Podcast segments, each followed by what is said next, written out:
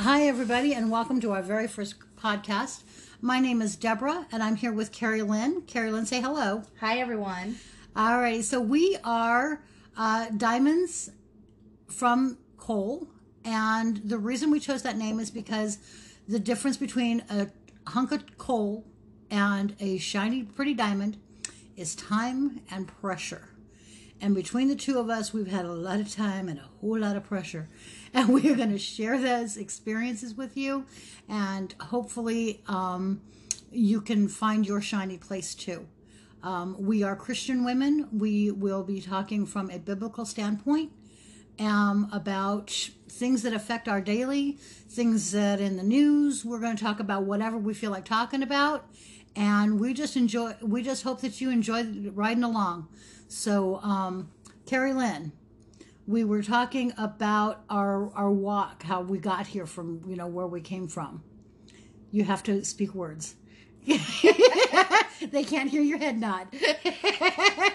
Well, I could go on for a long time about all that and my journey, but I guess really what it comes down to is, you know, I come from a family that adopted me at birth. I'm very blessed, definitely very blessed. Great family, surrounded by a lot of love. The only thing is I just kind of felt misplaced. I just didn't really feel like I belonged anywhere. And I think a good portion of my life, I really sought the love that I just wasn't getting, I guess, from my family, my friends. And it's kind of a lonely journey, if you will.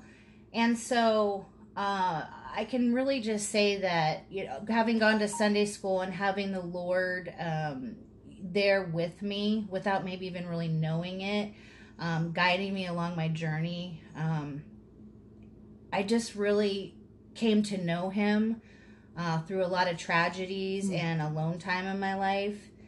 And I guess what it comes down to is that when I finally found the Lord, and I gotta say it was probably my late 30s that I really came to Jesus or had a Jesus moment. You know, I started really going to church and really seeking his love for me is when I stopped searching really for what I've been searching for my whole life. And since then, Jesus fills my heart and my life. And that is the greatest love anybody could possibly know, or at least in my world, that's the greatest love I could possibly know. And which has led me on my journey of faith and my walk with the Lord. Amen. Well, my story is kind of like yours and yet different. I was raised by family, but not my parents. My father left when I was 3. So, and when he left, he took my brother. So I was not just abandoned, but I was chosen to be abandoned. So I had daddy issues. I had major daddy issues, which really was a problem for me and God, because he is our father. And I didn't understand that, you know, that means that daddies stick around, because mine didn't. And so, and then my mom would pawn me off to friends, relatives, friends of relatives, you know, friends of relatives. I mean, just anybody that would take me. And through that whole, you know, tossing around like a ping pong ball, I was sexually molested as a small child. And I finally ended up living with my aunt and her new husband. And it was really strange because I had no problem latching onto her husband as dad, but I still called her Aunt Rita. And for the longest time, you know, it hurt her. You know, it really hurt her feelings. And I finally realized that the reason that I did that was because, you know, dad was interchangeable, but mom felt, you know, mom was abusive. Mom did not take care of me. You know, she was just, if there are two kinds of people that should never have children, men and my mother. Oh, no. Yeah. And so, you know, calling you mom would not necessarily be a compliment, you know? And so, but, you know, as I got older and I would, you know, do things that kids do, you know, like you saw something in the store and I put it in my pocket, you know, and oh, she's just like her mother, you know? So I was the spawn of the evil spawn. And eventually my aunt and uncle did get a divorce because he decided that he was gay. So she, you know, and that sent her, I'm sure, into a tailspin. I mean, how do you, you know, feel like a woman when you're not, you know, when a man does it better? I mean, you know what I mean? That's gotta be rough. Absolutely. Yeah, I mean, just psychologically, she was not in a good place. Yeah. You know, imagine. But I was 10, so you know, it's not like I could really identify with that at that point. Sure. You know, she was very honest with me, which I so appreciated. You know, that she didn't just say, oh, well, we just couldn't get along and blah, blah, blah. You know, she's like, no, he decided and, you know, he said that he was willing to stay. And I said, no. You know, she's like, no, I don't think you will. You got to go now. Bye-bye. So, you know, kudos to her for having the courage to say, you know what, no, I'd rather go it alone than like this. This is not going to work for me, you know? Yeah. So, and then, but when they separated, they had two children, they had twins, and they were born premature. And, you know, when they finally came home from the hospital, I was just as involved in their caretaking as my aunt was. Their room was like right across from mine. And so they'd wake up in the middle of the night, and I'd go get their little baby bottles. They were measured in cc's, not in ounces. Okay? And I would go in the kitchen and get their bottles, and I would have a baby in each arm and bottles crisscrossed. And, you know, I'm feeding him. And she, like, you know, she set an alarm so that she could come get them before they woke up. Well, they would wake up early. And she'd come in, and I'm in the rocking chair, and I've got kids like this, and I'm half asleep. And she's like, okay, I guess you got this. You know, so when he went to pick up the kids, you know, she goes, you know, oh, yeah, he's going to come, you know, pick up the kids. And she was talking to her mother, my grandmother. And so I packed their stuff and my stuff, and it's all right by the door, and we're ready to go.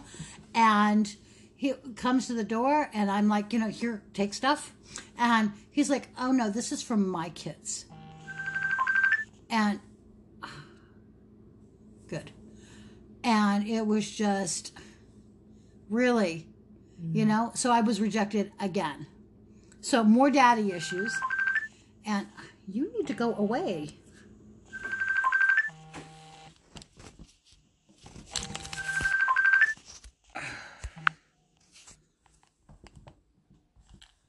So anyway, I had more daddy issues. Sorry for the interruption.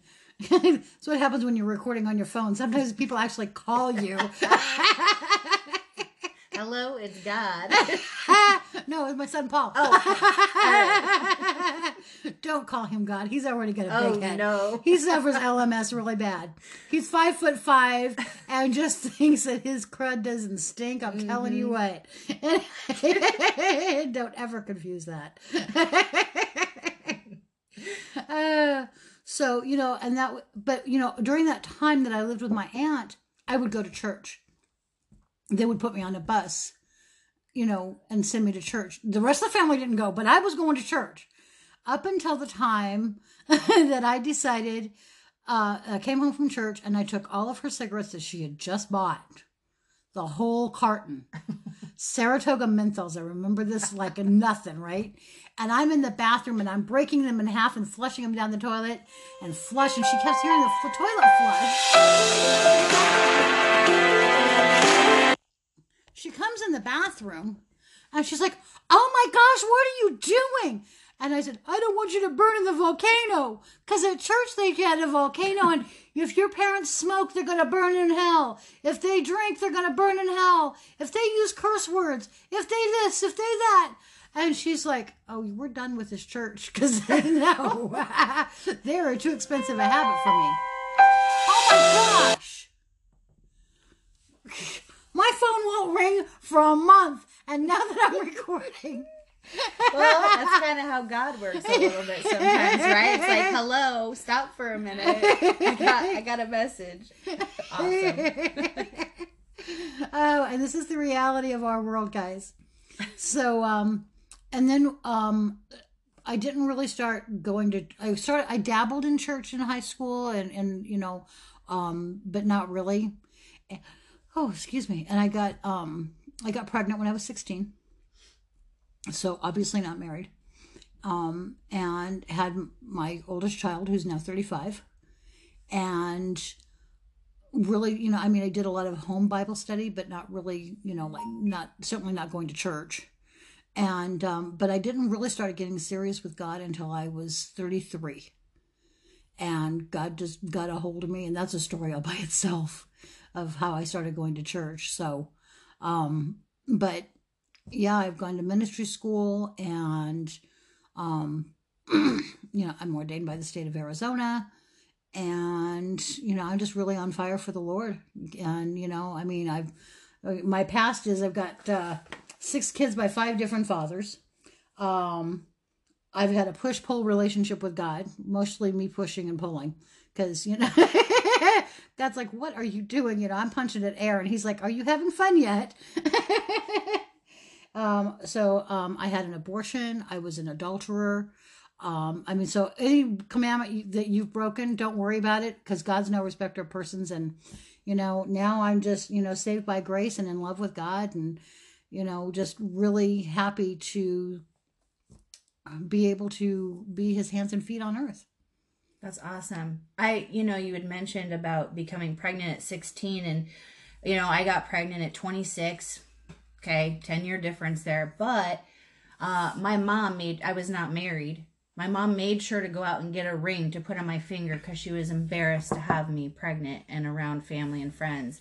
And so there was a certain shame involved with that. And, you know, I never thought I would be pregnant and unmarried myself, nor did you probably, right? No. But it happened. And, I'll tell you what, for me, it saved my life. Yeah. Oh, amen to that. I mean, if I hadn't gotten pregnant, I would have been dead before I was 17. Yeah. Seriously, I was, you know, because of the sexual abuse and things like that, yeah. I was either drunk or working on it by 10 a.m. Yeah. And it was getting pregnant that made me go, oh, it's not about you anymore, sweet cheeks. Right. And that ended it. I mean, I hardly ever even drink now. Yeah. Every once in a while. I mean, it's like my son, my youngest son brought some beer home, and I was like, you know, I have one of those. I had half a beer, the other half is still in the fridge. And, you know, I'm, you know, good. It'll probably, you know, go to rot before I finish it. It's just, you know, yeah. I just have no desire for it anymore. And I mean, I was a mess. And I can imagine, again, I was a little bit probably more mature. Well, 10 years older than you were. But you had said something about, you know, not really finding God or your relationship with God until you were 33. I was about 38. So again, pregnant, yeah. 26. So a little bit longer than you, where I finally came to Jesus and realized the love that he had for me. But you had said you had been out of church for a while. So had I, because I was so ashamed, even though I'd grown up in church, going to Sunday school. I went to Catholic school. I went to Christian school, Sunday school. You know, I did the youth group. I did the whole thing, which I think you were subjected to church too as a kid. Yeah, subjected is a good word for it. Well, yeah, and that's the sad part, is because we were subjected to it. We really didn't learn the love of Christ, the way that we're going to share it with the world. Okay? Right. But anyway, I can relate to, you know, just feeling ashamed and not wanting to really even step into church. I mean, shoot, my own parents didn't want me there without a ring on my finger. Yeah. So if they're ashamed of me, why wouldn't my God in heaven and the rest of the world feel the same way? Exactly. So that's one thing about Deborah and I. A lot of our stories intermingle, and we hope that by working together and talking to all of you, we can really help shed some light on maybe how you're feeling. And we definitely want to make sure that you're talking to us, letting us know how maybe we can help you too. So Deborah, tell me a little bit more about your journey most recently. Well, let's see. After I went to, I can tell you how I ended up in Bible college. That's a story. I've been going to church, and my friend Sway had already gone to the first year of Bible college. And because of that, I knew that this Bible college was so anointed by God that Satan was attacking it. Does that make sense? Oh, yeah. Absolutely. Because he does us. Right. Know, the closer we get to him. Sometimes. But here you've got 150 people. Yeah. And every one of them is all of a sudden going through a divorce. My friend Sway, she actually had to bury her son during this time. People lost their homes. All of a sudden they lost jobs. I mean, everybody was going through something because Satan was attacking every way he could, because he doesn't want us going out. You know, we were at the Rock Church and World Outreach Center, and he did not want us reaching out to the world, period. Okay. And so, you know, and he's putting it on my heart, you know, you need to go to the Rock School of Ministry. And I went, no, I don't know. I can handle that kind of attack. And, so he's like, you know, just just go. I'm asking nicely, and I know that tone. It's kind of the same tone I take with my kids. I'm asking you once nicely. Don't make me not get nice. Right. It's like, okay, fine. And I had it in my head. Okay, I'll go in. I'll sit at the back, mind my own business, skate through. Maybe Satan won't notice I'm there. Yeah, right. Yeah. Good luck with that one. Yeah, he ended up having me be the first freshman rep of the student body council for the school. They hadn't had one before then. So that also got me public speaking. And everybody, of course, because you had to do a presentation in front of the whole school. And so, and they have actual stage and lights and, the whole nine. And so, and they've got this podium, and I'm so short, as I'm only 5'3" on a good day. Most of the time it's more like 5'2", 5'1" and a half, right in there. But so I couldn't see over, and I knew that, I was just a voice out there. I hear words, but who's talking? So I stepped to the side, and the lights hit my face just right where it was making me dizzy. And so I grabbed hold of the podium with my left hand, and I'm hanging on with my left hand. And so I didn't want to look like I was white-knuckling it. So I kind of crossed one ankle over the other. And they said, oh, you just look so relaxed. It's like, I was holding on for dear life. I don't know what you guys are talking about. Oh, man. I've been there. Talk about fake it till you make it. Right? You own that. Oh, that's hilarious. So, yeah. And then my mom died while I was in my first year. So, I was not immune to the attack. But I'll tell you what, I really gained so much knowledge of how to actually read the Bible. Yeah. That's important. Because a lot of the words that are translated into English, they could have used other words from the original text. Mm-hmm. And so when, I'm a big believer in the Strong's Concordance, mm-hmm. because I don't know if you're familiar with what that is. It's a great big encyclopedia of words. It's a dictionary, but it's like backward. You look up the word that you find in the verse, and then right next to it, it has the verse that you're looking at, and then tells you where to look it up in their list. Oh, that's cool. Right. And so a word, that was translated, hell. Hell is a good word. Hell is actually translated from 4 different things, and it's all translated hell. More times than not, when the Bible's talking about hell, it could just simply mean buried in the ground. In Old English, they would say, go to hell and get me the potatoes. It was the cellar. It was the root cellar. It wasn't what it is, what we think of as hell, mm-hmm. And so, but in this book, you can really, and it tells you all of the words that it could mean.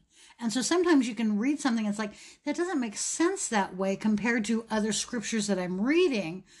But this word, if we use that word, now it makes more sense. And so I really get a clearer vision of what God is saying, mm-hmm. And I wouldn't have that without having gone to Bible college. Mm-hmm. I was able to really learn how to rightly divide scripture. That's a great way to really understand the interpretation and what's going on in the Bible. I can tell you for myself, having that relationship with God, mm-hmm. and listening to him on a daily basis, mm-hmm.